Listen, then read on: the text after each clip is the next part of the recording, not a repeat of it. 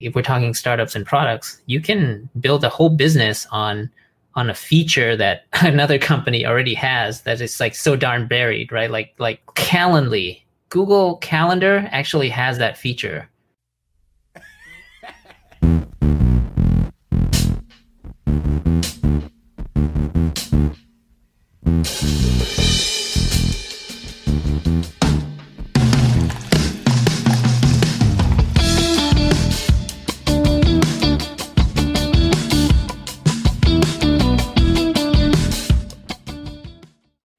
Hello, hello, and welcome to a brand new Social Confoes episode. It's uh, time for a brand new episode, Diego, and uh, we have our first comment already. Gregory was getting worried. Where are you guys? Well, we're right here, right on time at nine o'clock. And yes, Gregory, I gave Diego a scare today for making him think that I wouldn't show up for today's episode. But I'm really excited about today's guest so I wouldn't miss it for the world. Is going to be an exciting one. Uh, we have a our guest is currently based in Chicago, and as you've seen in the announcement, we have Pek Pongpaet, the founder and CEO of Impekable, a UX US design firm uh, based in the US, and they serve clients globally and. I gotta say, when I checked it out, I was blown away by the portfolio, the work they've done. If, you ask me now, if I knew beforehand what everything was that Pek has done. I would have been intimidated to ask him, but I, I'm glad it happened the other way around. Uh, we'll go into that a bit. But yeah, he also has two podcasts. So just like us, he hosts his own podcast, the What is UX podcast and a Founders with Pek podcast. So if you guys get a chance uh, after this episode, also check those out. And fun fact, I think I'm going to ask him to tell us more about this himself. But I'm, I'm going to bring Pek up right now. Hey, Pek, welcome to Social Confoes. Hey, thank you. Nice to meet you. Greg, thanks for hopping on the show. Yeah. Yeah. And quickly, the first time I met Pek was uh, in, in a Zoom call, and we were all introducing ourselves. And this is the funnest fact I've heard anyone just, you know, casually say, yeah, I, I used to, you know, you know Mortal Kombat, Sub Zero, the motion capture. Yeah, I have used to do, do that. So, Pek, can you tell us a bit more about that on your history with Mortal Kombat and motion capture and in the DC universe as well?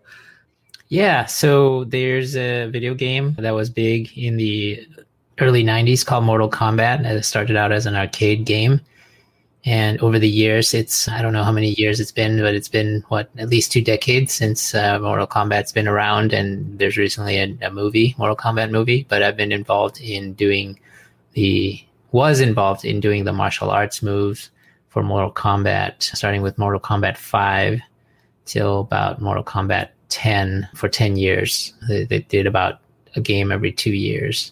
You know, I'm sort of older now and I don't do that anymore. But yeah, I did that for 10 years. So Mortal Kombat, it was like the first game was, I think, 2000, 2001, I want to say. Yeah, 2001 to 2011, right? So Mortal Kombat Deadly Alliance, Mortal Kombat Shaolin Monks, Armageddon. I forget. Yeah, there's a there's MK versus DC Universe. Oh, Shaolin Monks, maybe Deception. I forgot Deception, and then and then the reboot called Mortal Kombat.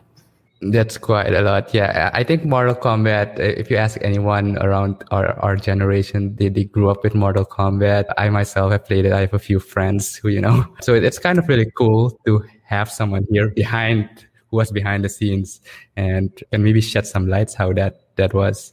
Well, the cooler the cooler fact, like you know, the, the, the games that I'm in are were not as famous as the original games, right? Mortal Kombat one, two, and three right? Mortal Kombat 2 is probably in the arcades is one of the best, you know, games and, and 3. The the more cool fact is some of my instructors were in those games. So like Johnny Cage was my instructor, you know, the, the the guy who played is uh, a real martial artist called, named Danny Pesina. And then the guy who played Kung Lao was also a real martial artist who they both uh, come from the same lineage of martial arts and same martial arts instructor but he also has his own school, and his name is, is Tony Marquez. And both of them, I, I study actually, I actually studied with both of them, so I know knew the, those people who played those characters. And Tony Marquez actually also played uh, Ninja, uh, a Teenage Mutant Ninja Turtle in in one of the movies, or maybe two of the movies, two and three. Okay, so so our audience our audience is fishing already. So there are a couple of questions. Of course, a shout out from Gregory once again, but he wants to know what's your martial arts background, and also is there any significance of the Mario poster behind you? the the style that I did was it's called wushu, which is a Chinese martial arts. I grew up watching a lot of kung fu movies and kung fu like soap opera, Chinese soap opera in in Thailand where I grew up. And of course, I saw Jet Li, Jackie Chan, and I was very you know, I always wanted to study martial arts, but being of very strict Asian parents, you know, they were just like, just study, just don't do anything else, just study, just get good grades and and follow that very narrow path. So I, so it's always something in the back of my mind, but not something my parents uh, encouraged or or were going to support. How I started was when I graduated college with an engineering degree, got my job, my first paycheck. I started looking for a, a kung fu school near my house. And as luck would have it, Daniel Pesina, who played Johnny Cage in the original Mortal Kombat video games, was teaching out of a school that happened to be close to where I live. And yeah, I just happened to pick a school that was close because so that I could go because of traffic and convenience. If I didn't, you know, if it was far away, then I probably wouldn't go. So I got very lucky to to study there. Uh, the significance of Mario, it's not a poster. It's actually a an art piece made out of wooden blocks and it's supposed to be a, a sound diffuser. So when you have, uh, say, a podcast or something, they have those really ugly foam diffusers that I bought, and I was like, "Oh, this is so ugly! I would never put this up." Uh, and then I've heard about these wooden blocks that are, you know, I found them on Etsy that were sound diffusers, and some of them are just bland, boring blocks, and some of them have like some paint on them.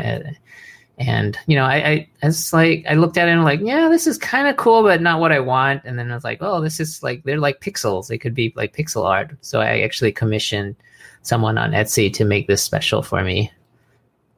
That's really cool. We should get some. That's man. cool. I, I have no sound diffusers. I have this new. Uh, white walls. Yeah, if you just have like straight, like flat walls, right, without anything kind of breaking the sound of like I've listened to my own podcast and it, I can tell that it sounds like tinny or echoey. Yeah.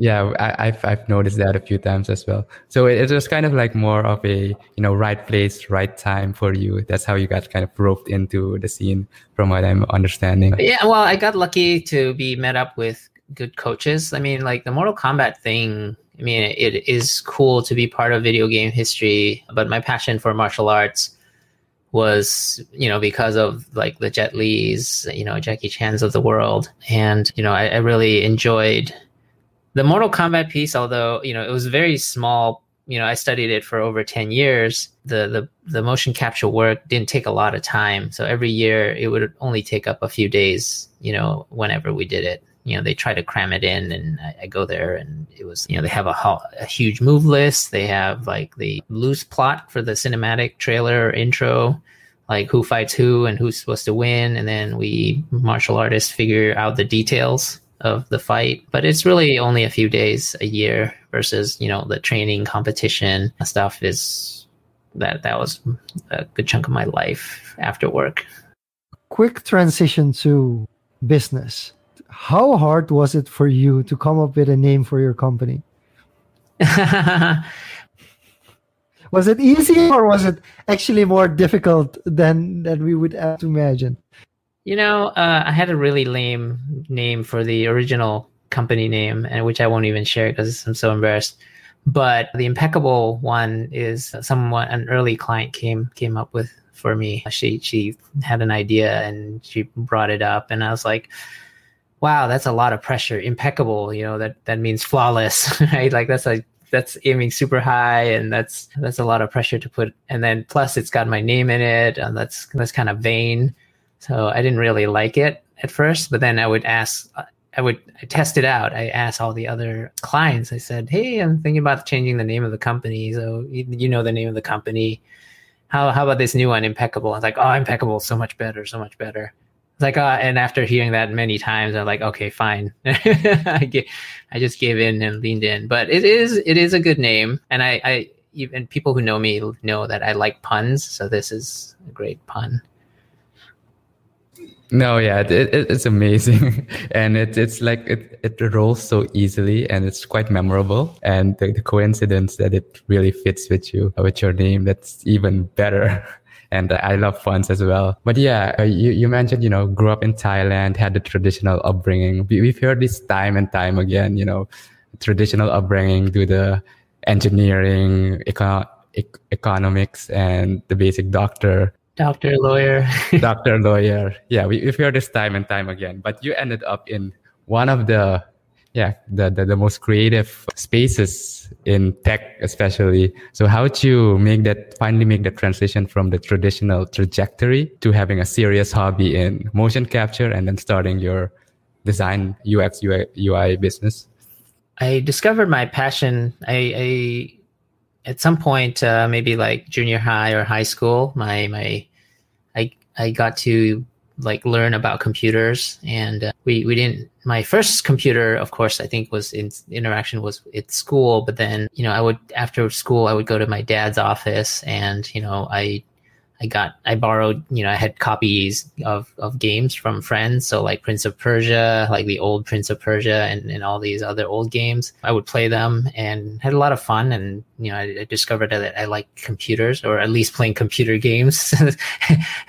that's not saying that I didn't really think too much about it. It's like, oh, I like playing computer games, therefore I must like computers. But I, I, I would also tinker with uh, the computers, and, you know, and learn basic commands and learn DOS. That was in the age of DOS. I learned programs and how to execute programs, copy programs, and learn basic DOS stuff. I enjoyed it. I, I, I tinkered with enough of it that I went and uh, we we also had an introductory computer uh, programming course in in in high school, which I enjoyed. So after that, I decided that I really wanted to uh, study, you know, computers. I didn't realize I went into computer engineering, which is sort of like computer hardware plus computer software. I actually didn't like the hardware part, part at all. I don't like circuits and, you know, capacitors and, and circuit diagrams and, and all thermodynamics and all that stuff didn't interest me at all. Like, I think if I could do it back over again, I'd probably just be a pure computer science pro major and just study software because hardware had no interest for me. But actually, my yeah, yeah. But my my parents really did want me, or at least my father didn't did want me to be a doctor. And uh, at the time in Thailand, I don't know if it's kind of still true now, but in Thailand, if you want to go into medicine, they have this thing where you have to be an intern. You know, like uh, be sort of an apprentice or intern and and try it out before dedicating your life you know into this field when you apply, they they assign you to a random hospital. Uh, so when I was going into medicine, I had to go and I was assigned this sort of like on the edge of the of Bangkok, like not not like a downtown in the city hospital. So it was kind of like more slightly rural. And I, I worked in the emergency room. And I can tell you, I lasted two days. like one of the first day uh, a guy came with an infection the size of a tennis ball and they had to like cut it open and it smelled up the whole room and it just shot up in pus you know and then another day or maybe it was the same day but a guy he had a bullet wound but it, he didn't he he didn't come right away he he had gotten shot in the leg and it was infected it had been either several days or whatnot but it also he didn't report it right away so he came in because it was infected and we had to deal with that as well. So after days of experiences like that, I, I went back to dad and I said, look, medicine is just not for me. I, I like there was just like too much blood and you know blood and smell and, and stuff like that. I was like, I, I can't do this. My my cousin had a very different experience. So, so when he did the same thing, he was assigned to like pediatrics. So he he got to like coddle babies for his internship. So of, of course he went into medicine and now he's a great doctor. But my experience was so traumatic, like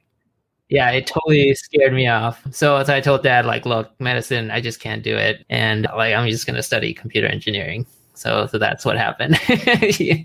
there was no sending me back to that. the assignment uh, to the the hospitals was like random for everyone who like applied. Yeah, yeah, you don't get that's, to choose. That's ridiculous. Yeah. Wow. So it's basically a lottery ticket. Like, okay, you either have a great experience or a horrible experience. Yeah, yeah, you know, and and I didn't pass the test. So so how I got into that, yeah, that's that's basically how I got into the field of engineering. And then again, you know, I always grew up watching kung fu movies, so I I always wanted to, you know, do do martial arts at some point, but I, I didn't get the support of my parents. So when I finally could get it, you know, with my own money, I, I did. Yeah. So that's kind of the story of how I get into tech through school and then how I got into Kung Fu or Wushu. Yeah. But you basically grew up like your whole childhood in, in Thailand, basically, and did uh, your school there? No, no, not entirely, but we can get into that. So yeah, when when was the move to the U.S. actually, and like, and you decided, you know, to to stay in the U.S., not go back and develop yourself and your business and basically your career? So, so my parents are were Thai diplomats. So they we grew up traveling around the world. So both my both my mom was a diplomat, my father was a diplomat. When in fact when they had me, they were still also both working, and I, I grew up the first few years just uh, with my mom in Malaysia. So we we ended up in Malaysia, just my mom and I, and then my my dad at the time was in as a diplom- Thai diplomat in Beijing. And actually, that's how I got my name, Pek. So like the old name Beijing is Peking. So P E K is the international airport code. So yeah, that's that's what Pek comes from. But yeah, at some point, so so you know, both both my parents traveled for for work, and we kind of as kids, you know, grew up traveling like like diplomat kids or military kids. But my dad always put us in both my sister and I in like American schools or international schools. So it was I, I didn't really grow up like with a very Thai mindset. So it was always like, you know, at some point I was going to go to the U.S. for for college, and yeah, like I'm not very Thai, I guess, in that sense. So yeah, and then uh, as luck would have it, my my father around the time I became like just about graduating high school, my my father got assigned to to the U.S. to Chicago as uh, as consul general. So he he got to moved to Chicago and and brought us with along with, and that was right at the time when I started college. So I started college, so I applied to a few universities, and I I got into the University of Illinois, which is in Chicago, and uh, my sister is still in high school, and that's how we we ended up in the in Chicago. And then you know, fast forward a few years, I am after about a decade or so in working in tech in Chicago, I decided to move to the Bay Area, San Francisco, Bay Area, Silicon Valley, because that's where my heart is, is like tech startups. And, you know, I, I love reading about that. And, you know, the tech scene in Chicago in the early 2000s was pretty lame. So we, you know, other, other than a few, you know, companies. So I decided to move there. And then that's how Impekable started. Um, cool. We, we got some quick comments here like, uh, blood from Anil, blood in games is different, so that that doesn't bother you at all, yeah, especially in Mortal Kombat, because the gore in Mortal Kombat. You know, the funny thing is, I I liked fighting games, and uh, but I didn't really like the game Mortal Kombat as much. Yeah, yeah I felt like it was like needlessly violent. But I did play games like, you know, I liked one of my favorite games was Virtua Fighter. Two two was one of the best. Tekken, Virtua Fighter, and Tekken and Soul Calibur were my go-to fighting games. Yeah, uh, I, I, I've had my, yeah, I've had my share of Tekken, and I, I just quickly thought of this. So quick, quick fun fact here, since uh, Anil mentioned this comment. In a way, because you used to work for Accenture as well, right? Yeah. Uh, in, in, your early days. So we had Anil here a few months ago, and that's where he started as well. It, they won't call it Accenture, but he started in the Netherlands. So in a way, you guys were maybe colleagues. Yeah, I was. Uh, at Accenture in Chicago for almost five years. Yeah, it's, my second or third job. But th- that doesn't really explain yet, or so tech, more engineering, computer science background, because UI UX is really more visual. So that transition from the the code tech software to the more front end visual side, when did that happen? When because the products that you guys made were like like visually like wow right after college i graduated as software engineer so the first years were pure software engineering so writing code i think around for about seven years i was mostly a software engineer software developer with like especially a Microsoft one. So I had all these Microsoft technology certifications. So like MC Microsoft Solution Developer, Microsoft DBA, all that stuff. I was very into the Microsoft enterprise world.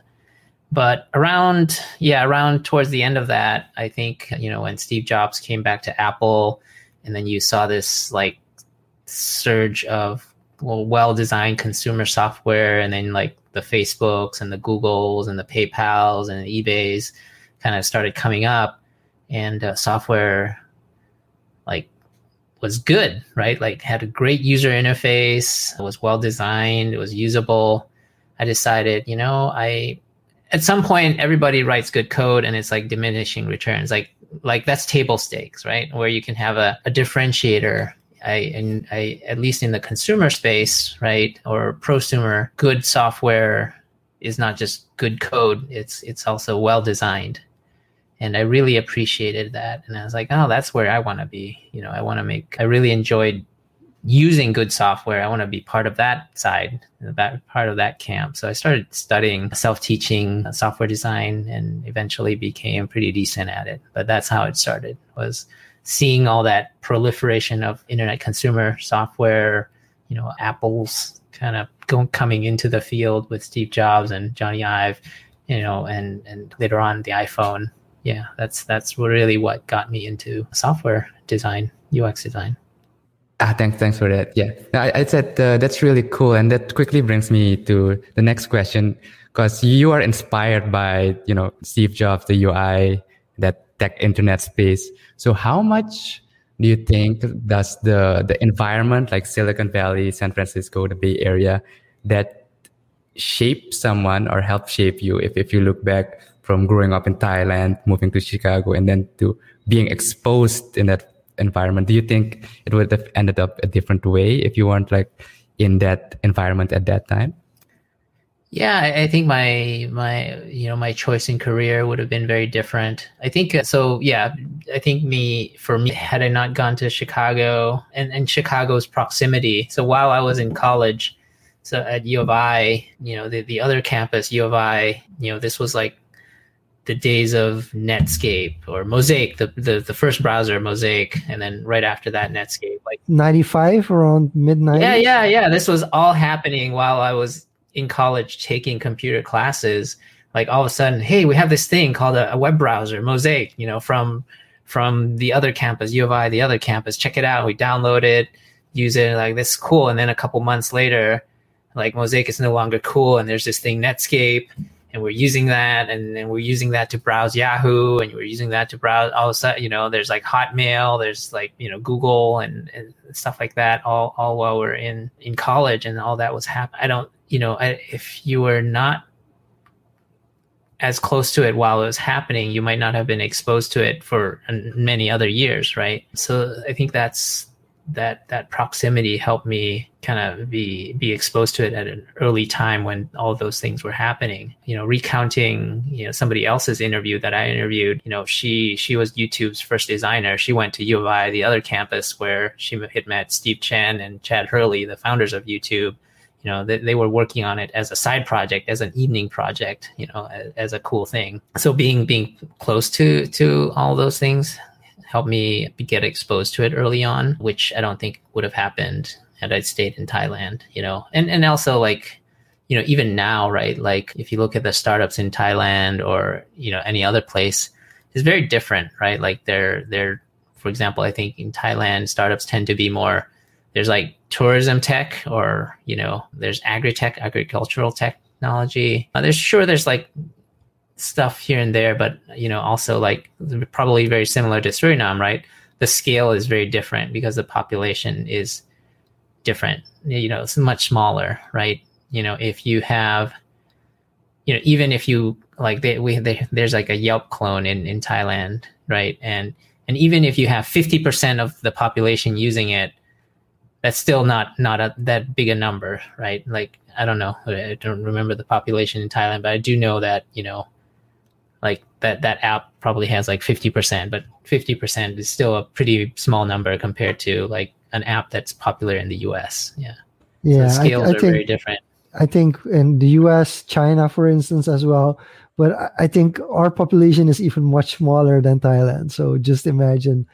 Yeah, so I, I quickly checked it out. The population of Thailand is about 70 million, and we aren't even near a million. Well, like yeah, yeah, like there's a, a Yelp clone kind of called Wongnai, which is it means inner circle, but like I think there there's like 30 million users, right? Like 30 million users is is decent, but you know when when you're talking about Facebook scale, Instagram scale, WhatsApp scale, we're we're talking about you know 100 million users or billion users, and yeah. Okay, I do have a couple of quick fire questions before we head off to the more serious stuff. The first question I have to ask What was your first personal email address?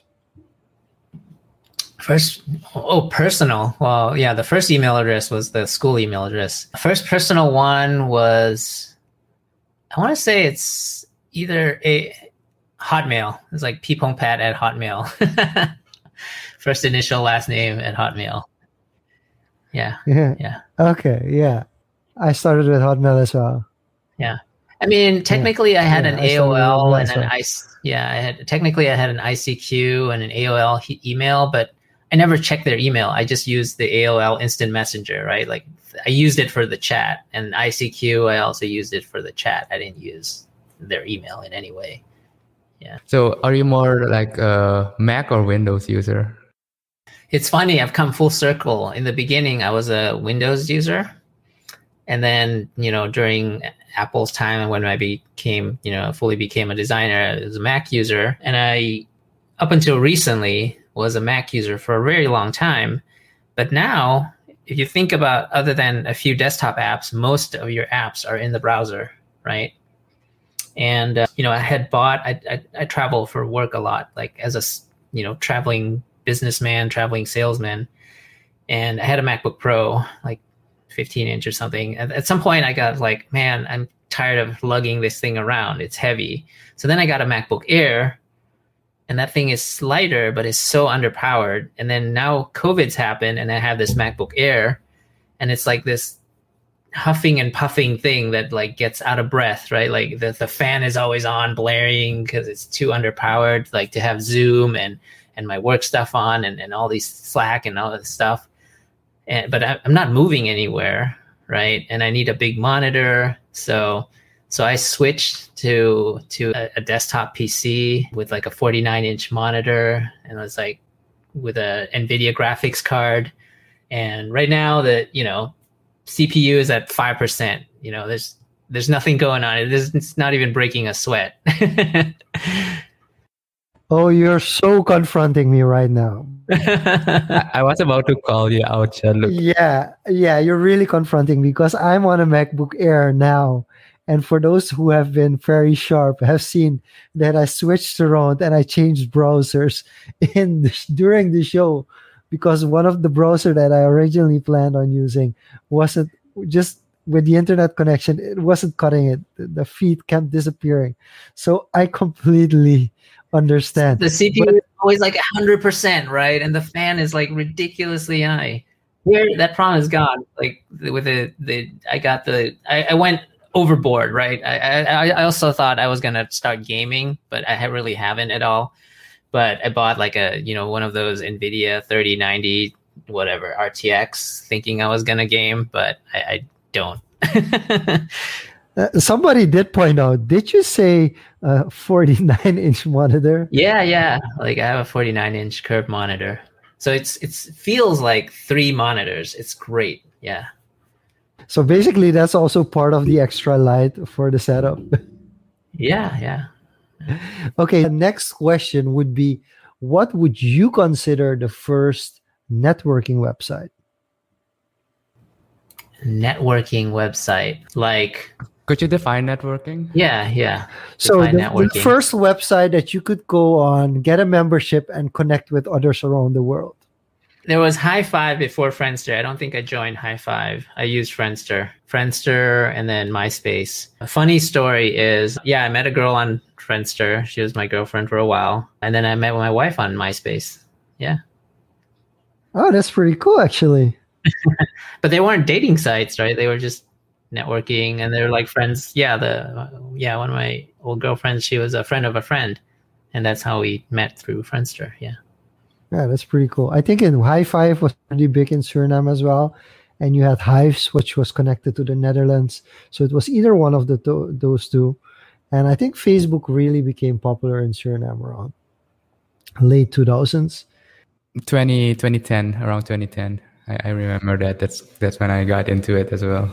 I liked you know like myspace was getting like people were installing crazy scripts that would just kill your browser you know like all these slideshows and like three mp3s playing and 10 slideshows. And it was just like slowing down your computer. And then facebook came and it was like this clean you know, no nonsense, just the content. And then the feed was actually useful because you didn't have to go to everybody's page to see what they updated, right? Like if you had like 10 friends, like MySpace didn't have a notion of a feed, right? So you had to go to their page to see what happened, what they wrote. Speaking of a clean space, uh, you just mentioned Facebook. What is your opinion on Facebook's latest UI and user experience? What they changed it to? Like, I, I, don't have a problem with the clean cleanliness. I I think my my bigger problem is you have all these designers designing on really big monitors and everything is huge. I ra- I'd rather see more information. Like I'm more of an information dense guy. Like I can tell when like maybe young young designers have a problem with this. Like they'll design, you know, sometimes it's like they, yeah they design some stuff that's like ridiculous. Either it can go two ways either like when they're designing on a mobile app where they don't test on their phone they design on a big monitor and it looks okay. And then when they put it on the phone it looks really small because they don't really test on the phone. So that's one problem. And then the other problem is you know they design something that you know on, a, on another monitor is just lower resolution monitor. It's just huge because it's designed on a very high res monitor. And i think part of the problem is like this this yeah, the, the design, UX design, like I see a lot less content. Like if I were to go to Facebook right now, you know, maybe I also see one post or one and a one a quarter versus like more. I'd rather have more information density. Yeah. That's a very, very interesting point. And people have pointed out, which is a reason why Reddit works as well, so well as well, that it's kind of very basic, but it it gives the people what you need. And I think like for most of our like our weekly viewers they are very familiar with with user interface and user experience. But but for a noob for somebody who's who's brand new is listening or seeing this for the first time and is like okay but why is ui and ux why is it important? Could you give people like a, a, a short yeah i would i wouldn't say ui and ux for dummies but why is that so important for for a, a website or an app when pe- when people start using it. Yeah. Well, there's, I guess, a good analogy is like when something is well designed, you just enjoy using it more, or it's easier to use. You know, and I'm not talking about engineering. When if something doesn't work, like hey, the video doesn't work, that's like a good engineering problem. But you know, I'll I'll contrast like maybe like Google Google Hangouts versus Zoom. I have actually like two cameras that I switch between. And with Zoom, to change count, you know, for both of them, sometimes they always by default pick the wrong one, but it takes like six clicks through Google to switch cameras. Whereas with Zoom, it's already a, just a drop down from the camera, the, the, the video like stop cam or show cam button. There's like a, by default, there's a drop down and you just pick one and then that's it. So you drop down and you select it. So it's two clicks. Whereas with Hangouts, it's like you have to go into the dot dot dot, go into the click settings, pick video, click the drop down, select select the right one, click OK, click close. I just named at least six clicks to get, you know, so that is a much, you know, full of friction. And it's like the just changing that setting is so painful to me that it's like, ugh, you know, and maybe that's a conscious decision. Maybe like their data says that hey 99% of the people who use hangouts only have one camera. So we're going to just bury this right? Because 99% of the people won't have this problem. But for the people who have two cameras or more and you know and by default these apps pick the wrong camera, then it's a real problem. Like today, you know, we had this problem with StreamYard where by default it picked the wrong mic and we were trying to figure out and it was like so painful to just pick the right mic you know it's, several clicks but yeah so something well designed people enjoy using more something or or use or use at all period or don't they you know something that is not well designed tends not to be used or tends to be uninstalled so so that's kind of like maybe like the the high level of why user experience is important it's interesting it brings me back to the the early ages of going live where all of a sudden Periscope and Meerkat came around like these new apps. Yeah, you can go on Periscope and Meerkat and you can go live. And YouTube was like, but wait a minute, you can go live on YouTube already for such a long time. But getting through that, you had to go to a Hangout and then you had to figure out how to configure it. And then, of course, Facebook came and blew them all away because there were much more users. And on Facebook, it was just two clicks and you were done. And it's it's it's interesting from from that perspective where we often think as innovation is like something creating something completely new whereas sometimes it's just like you want something that's so simple to use that anybody can can use it. So yeah i think that makes a, a lot of sense. And then to follow up the question like do you do you f- see certain websites or certain ideas that are actually really good ideas? And then when it comes out, it actually doesn't work because the UX is so terrible that people are like, even if it's a great uh, solution to a problem, uh, this just doesn't work for me. Hmm. I can't think of. Let me think about that for that that problem. That example.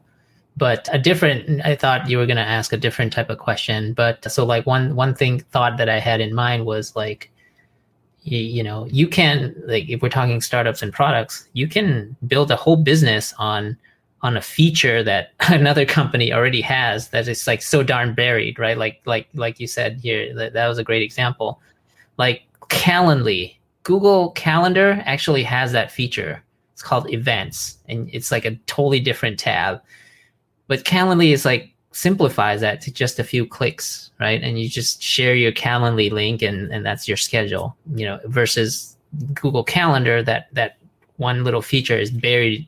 First of all, if you don't know it, you probably have to Google how to find that feature and how to turn that on and how to set those things. Whereas like with Calendly, it's just a few clicks. And and that's also better integratable into your website, for instance, Calendly.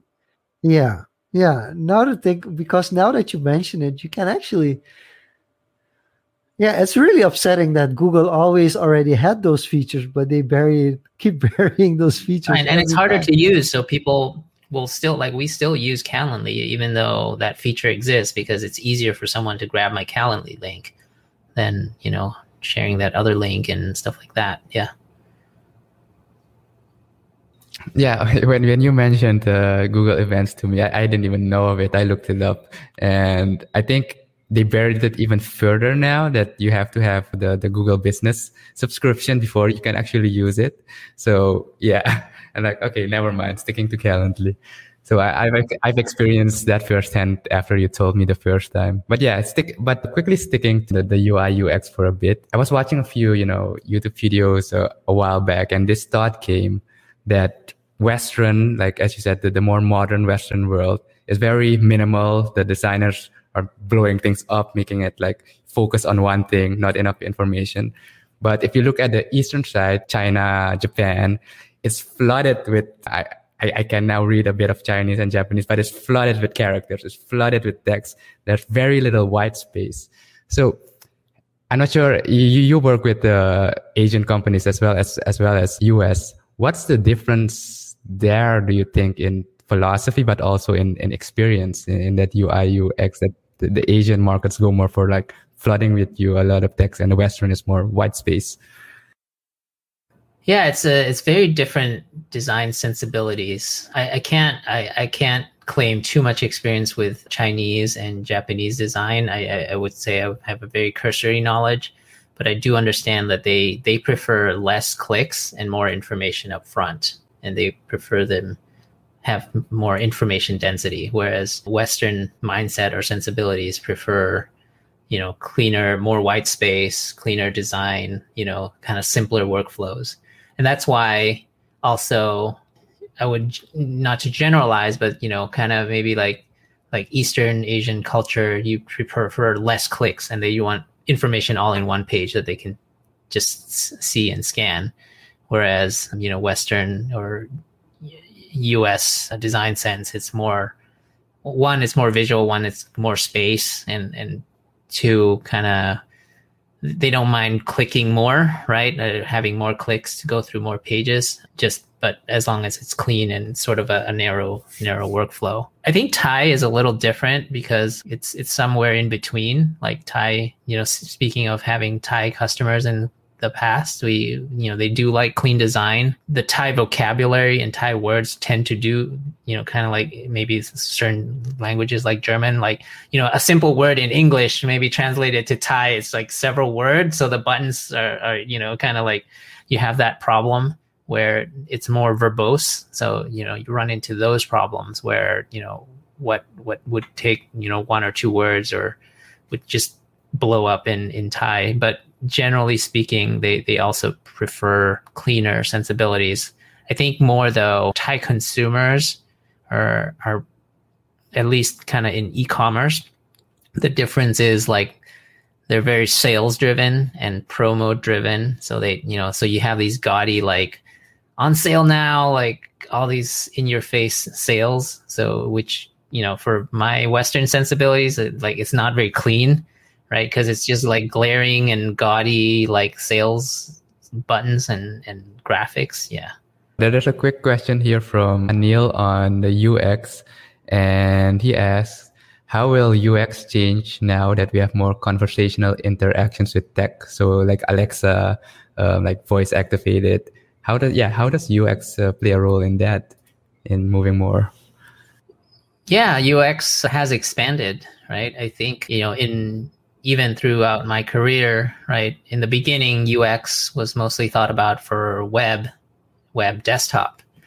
Now we think about UX a lot. Most of the UX we think about is still web desktop now plus mobile, or depending on which customer we're talking to, mobile might be more important. But sometimes there's also watch interfaces, and uh, you know now now UX has expanded, right? It might be voice interface. So UX designers now there's more gen- specializations.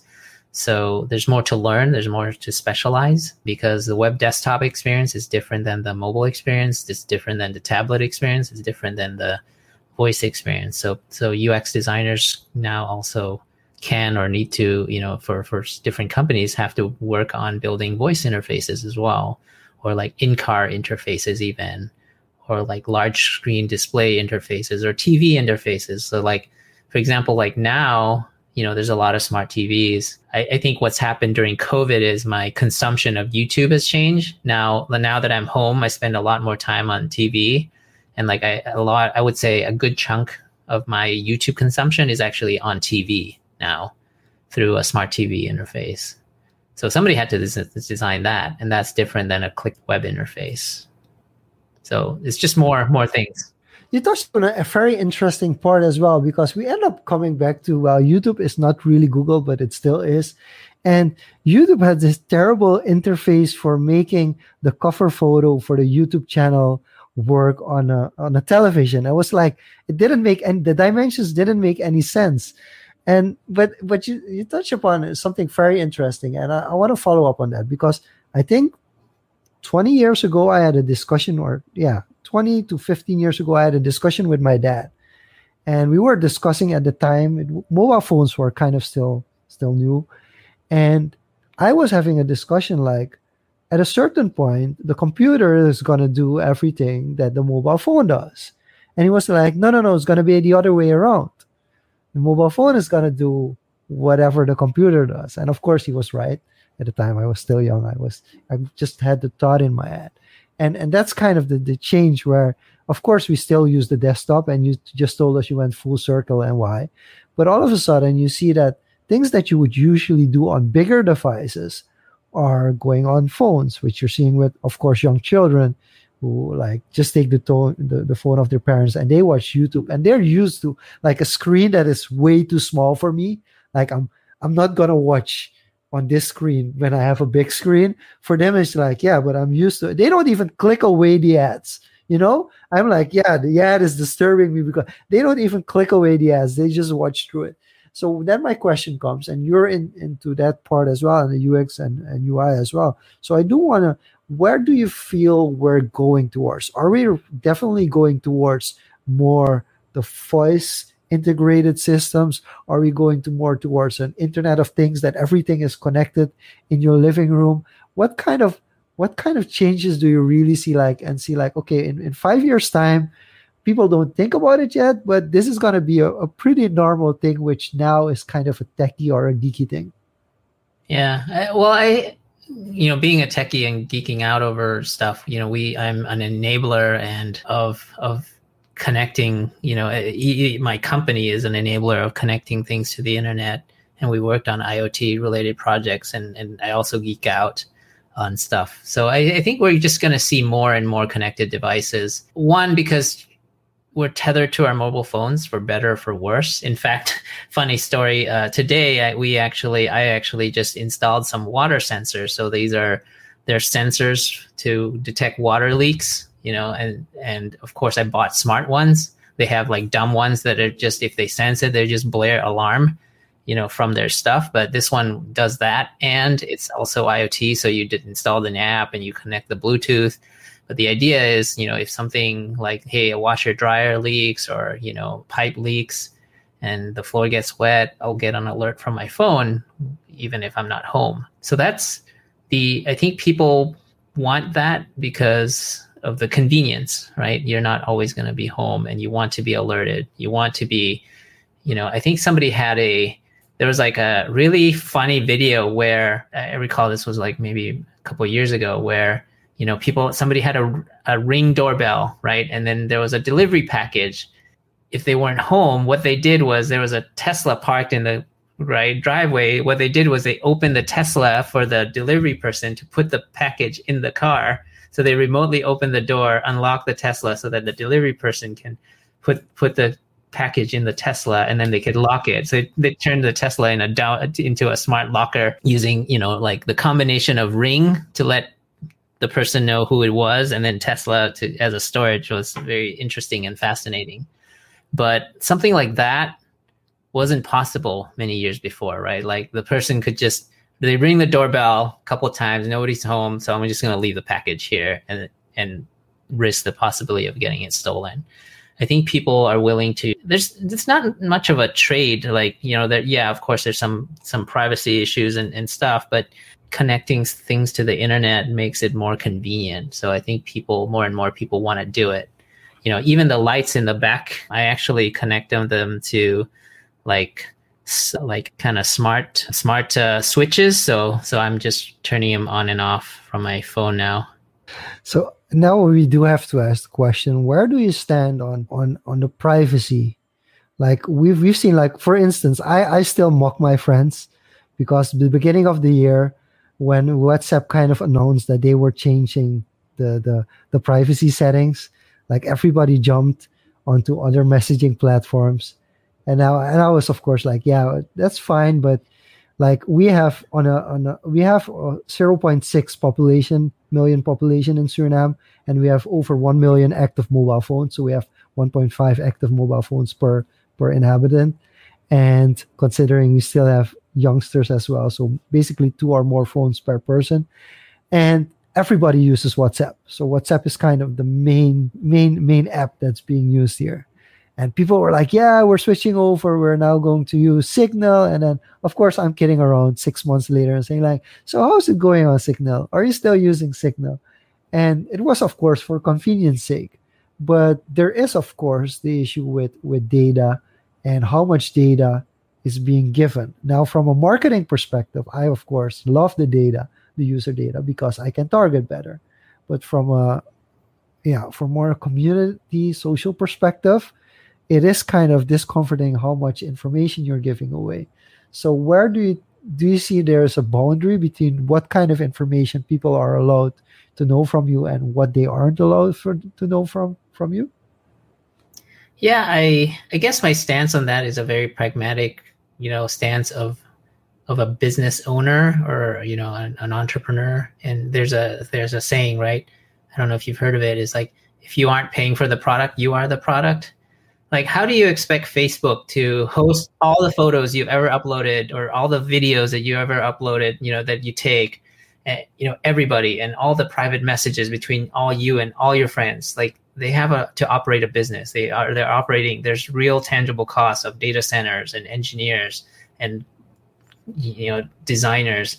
Like their whole i can tell you like like they're just maybe their ios mobile design team is probably bigger than my whole company right? Like so that's those are real hard costs that they have to bear. So like how do they do that for free? They can't. They can't do this for free. It costs money. So they have to pay for if you are not paying a member you know like hey if you're paying for proton email or you know you know Salesforce CRM and stuff, you're, you're paying for that, right? So there's there's a an exchange in value somehow, right? Where you're giving money, so there's an expectation of privacy. Where here, I've no, I use this product absolutely for free, so you know, I I look at it as well. They have to make money somehow. Yeah, no, I do use Proton Mail, but I've, I've heard of it. I've seen it around, uh, but I haven't really delved into it. But yeah, I'm, I'm pretty much the same as it. it it's got to be practical and there's, there's a trade off always. And you got to decide for yourself which trade off you want and then you go, go down that path. So I, I want to tie this up uh, real quick, full circle with uh, basically a final question, a final big question. And this is more directed or enabled by you, Jean-Luc, as your company culture is this way. But as COVID has, you know, uh, forced a lot of people to work remotely and working from a distance, uh, deciding your own times deliver. I've, I've noticed uh, from your website and the, the background you've done, you guys serve clients internationally. You guys are kind of like a, a global team or a, spread out team, remote first. Your team is like, correct me if I'm wrong, like mostly remote working. So did you start from the start since 20, 2012, 2011 when you started Impekable? What was that the philosophy start remote first before the, all this COVID that shifted all the companies to think that way?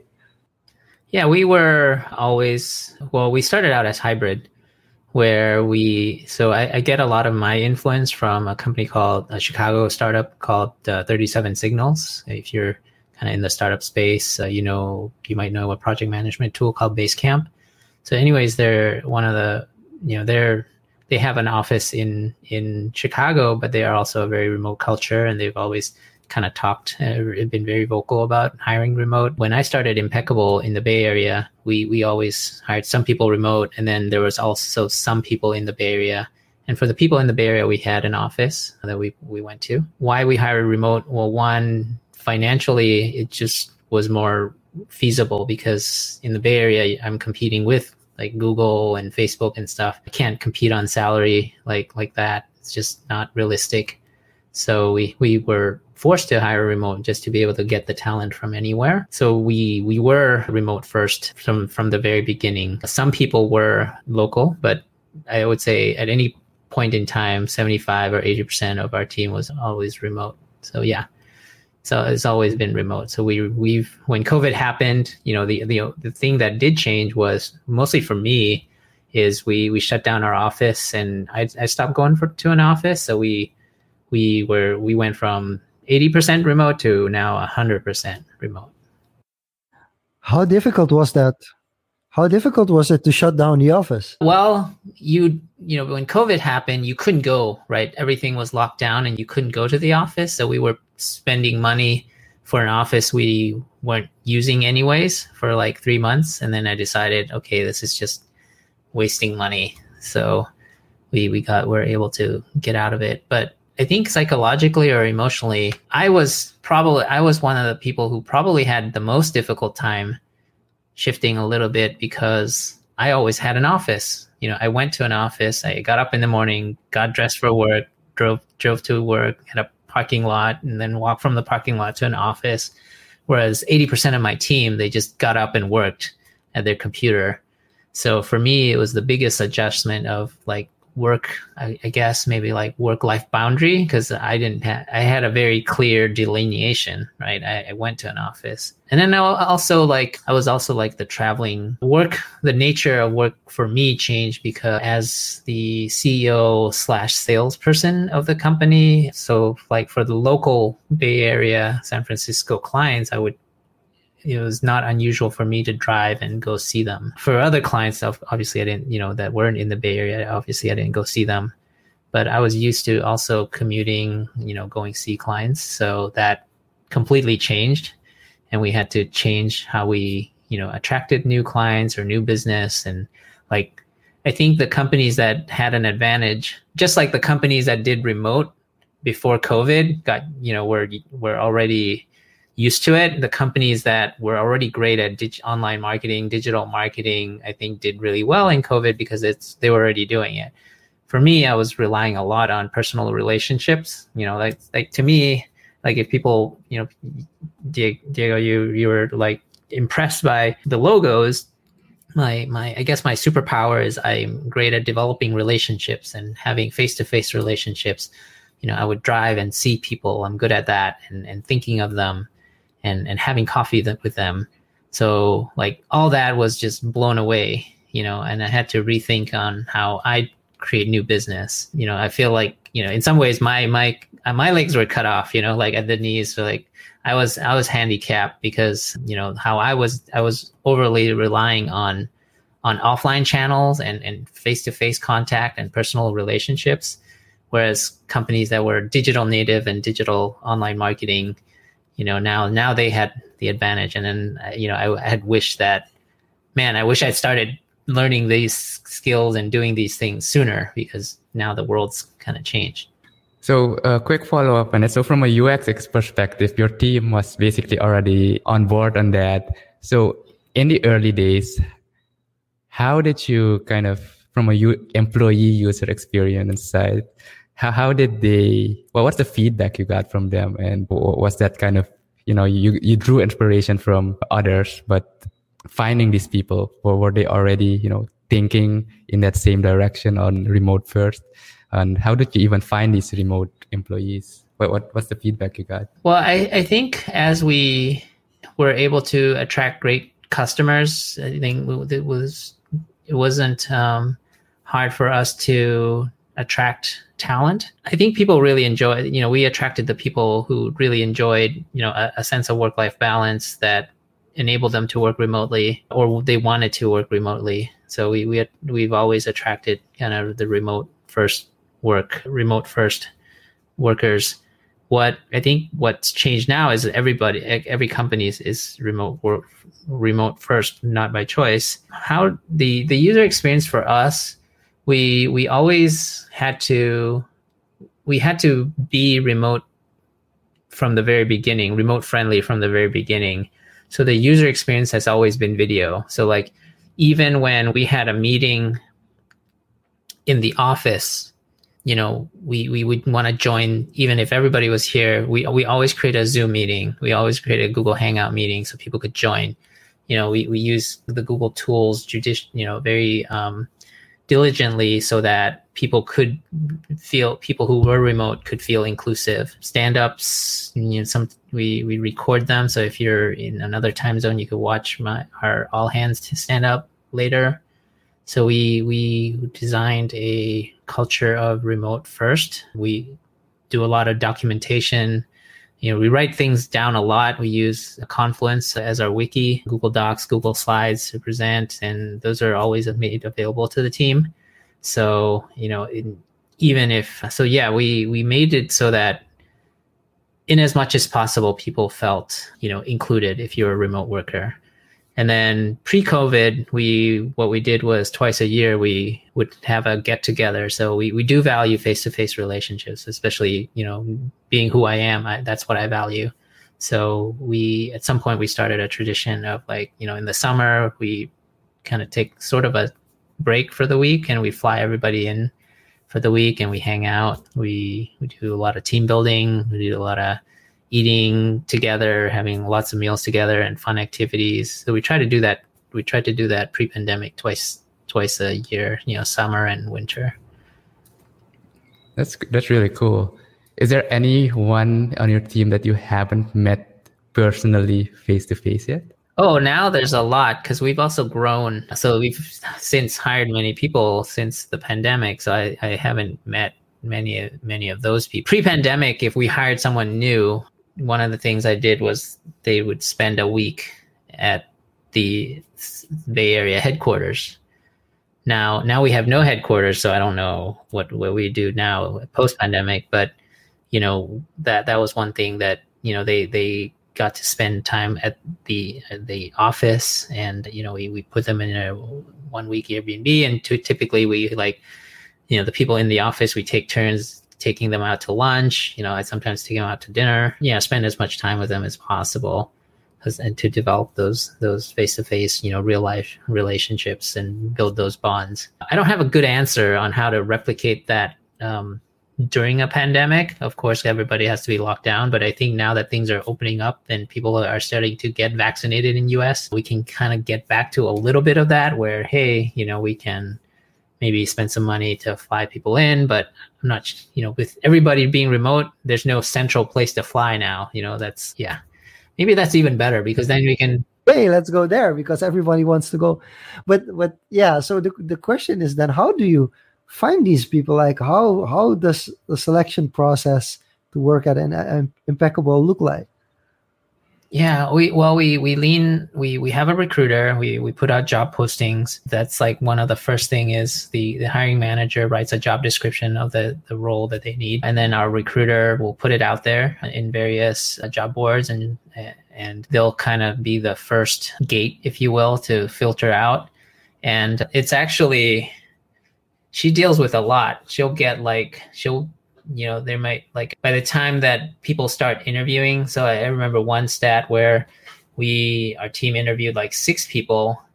Well, she had to get she narrowed it down from 60. She had like 60 good candidates that you know, and the, the funnel, the top of funnel is even bigger, but then she narrowed it down to six from the 60 from that, you know, maybe 60 was okay and then from there she she whittled it down to six so that we don't have to deal with the six. And then we we have a process an interview process like at least three gates of interviews where you know the who, whoever's hiring will interview. And then finally at some point i may get to talk to them but companies you know at a size where i don't really even by, by the time it gets to me most people they just want me my my approval. But we we also reach out to our network. We're encouraged to you know if you obviously you know if you know someone good from our team you know we this is an opportunity to to work at Impekable. Yeah one one great thing that we've we've adopted from from other hiring practices is screening for culture and our, our culture values. So that's not something that we we did before in the early days. You know i, I was never nobody ever taught me how to hire but you know having brought on people from from more more who have more experience hiring. We've adopted some really good hiring practices. So so that's something that we we do now is we we we have questionnaires that that also screen for for cultures, uh, culture fit and stuff like that. That's really really uh, elaborate, I'd say, and the, rate that you've grown as well, even during COVID. But yeah, there's actually so much more I, I, want to follow up on, but we, we've hit the hour mark and I, I think it's time we, we, we wind it down. So to close it off, I, am going to leave it at that. Jean-Luc, did you have anything else burning that you wanted to ask? I, I mean, I'm going to leave Gregory up with a, another rough question, if I might say so. As tech has become more integrated and powerful, is there a place for government regulation to get involved? Or will it ruin the purity of the art? Well, I mean, tech is a tool, it's not an art, right? I, I think art, when I think when people, you know, this is the same analogy, like what design, in my sense, solves a problem. UX design is not art. Art is, you know, you, you know, if a designer, if a UX designer has too big an ego and it's uh, it's about their design and their work, they, they don't have a place at Impekable. Design has to solve a problem for the users, has to solve a problem for the stakeholders, the business that's hiring us, and it's not really about the the design as created by the designer. You know, there's no place for design like the ego of the designer. In in that sense, you know, tech is similar where tech needs to solve a problem and if tech is being a tool that's taking advantage of people in a gray way that like here's uh, I just read something interesting now that's uh, a headline that caught my attention. I think a firm bought like an old power plant in New York, upstate New York, and this was in recent news. And they're using that power plant to just mine Bitcoin, and that is creating so much heat that it's it's heating up the one of the lakes. Right. That's that's actually that that has a negative impact on the environment.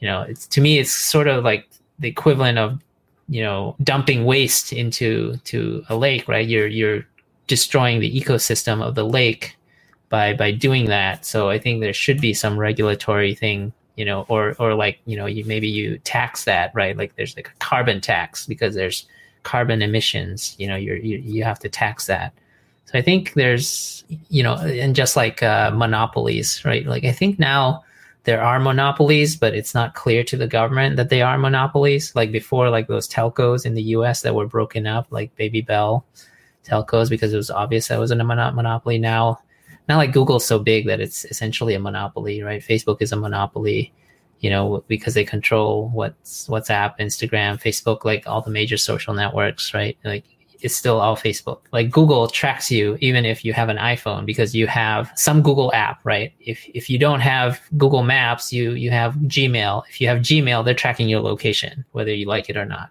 right? So if you want you don't want Google to track you, don't have any Google apps on it. And, and even then if you you don't have any Google apps, like maybe you have a consumer app that uses Google Ads, as their advi- advertisement fa- platform. So they'll track you anyways. So, you know, so they, they essentially have a monopoly on tracking you. Yeah, I think. Uh, yeah, can't escape Big Brother. can't, can't, can't escape, you know, big, big, big, big co. And, and we're thankful for them because when you drive somewhere and you want to check the traffic, then they also use that. Well, you trade that, right? You trade that convenience. Yeah, right. You trade that because you're not paying for anything, right? So most people are not paying for like I, I, I, there's no way for me to pay for Google Maps. It's like I rather you know some people would like, hey, don't track me, I'll pay for it. You can't, right? They want to track you, they, and they'll monetize in other ways. Yeah, there's um, no opt out or opt. There's no no opt out, right? There's no like option to like, hey, let me pay you and don't track me. So so those companies that that is their business is is the dealing of data. So it's yeah, at some point it's when it becomes too invasive. I, I think yeah, the I guess the government should do something about it when it's it's too yeah that's that's beyond the point of this could go on and forever. This no, uh, I, I think more we'll people involved to talk to, to talk uh, but this is a really good convict that was a really good co- question. That there's so much actually it opened more floodgates but we'll, probably have to do a follow-up somewhere in the future. I'm not sure but hope you're uh, satisfied with that answer greg. Then i guess time to close off. Could you quickly tell us about the two podcasts you have where people can find them and learn more about that? And then one one podcast is a design a UX design podcast called What is UX, and you can go to whatisux.co. And I, I interview designers, example like designers from Netflix, YouTube, Yelp. So those are great great conversations to learn more about UX design. And the other one is a founders podcast where I interview startup founders, and that is yeah, it's called Founders with Pek. You can find it on YouTube is the primary format, but you can also find it on popular podcasts for the audio version on on Apple Podcasts, Google Podcasts, Spotify, and that, that stuff. The U- UX podcast is mostly an audio podcast. There's no YouTube version of that. Awesome. We'll link those in the description as well once we release this episode. Guys, check out Impekable as well. They do amazing work and Pek uh, appreciated you coming on here with us and just sharing your perspective. I, th- I think we've definitely learned some actually a lot from the different uh, from coming from Thailand and the different Asian perspective, but also the the work culture that you've cultivated over the years. So appreciate that you sharing that with us. With that being said, guys in the comments, thanks for showing up. Thanks for the questions, especially Greg. And yeah, look out for next week then the release of the audio version on the website and all podcasting platforms. Jean-Luc, I guess you have a final word, and then you can roll us out. As always, get back to us next Tuesday at 9 o'clock Surinamese time, 8, 8 p.m. Eastern time. This was Social Confoes. See you back next week. Bye bye.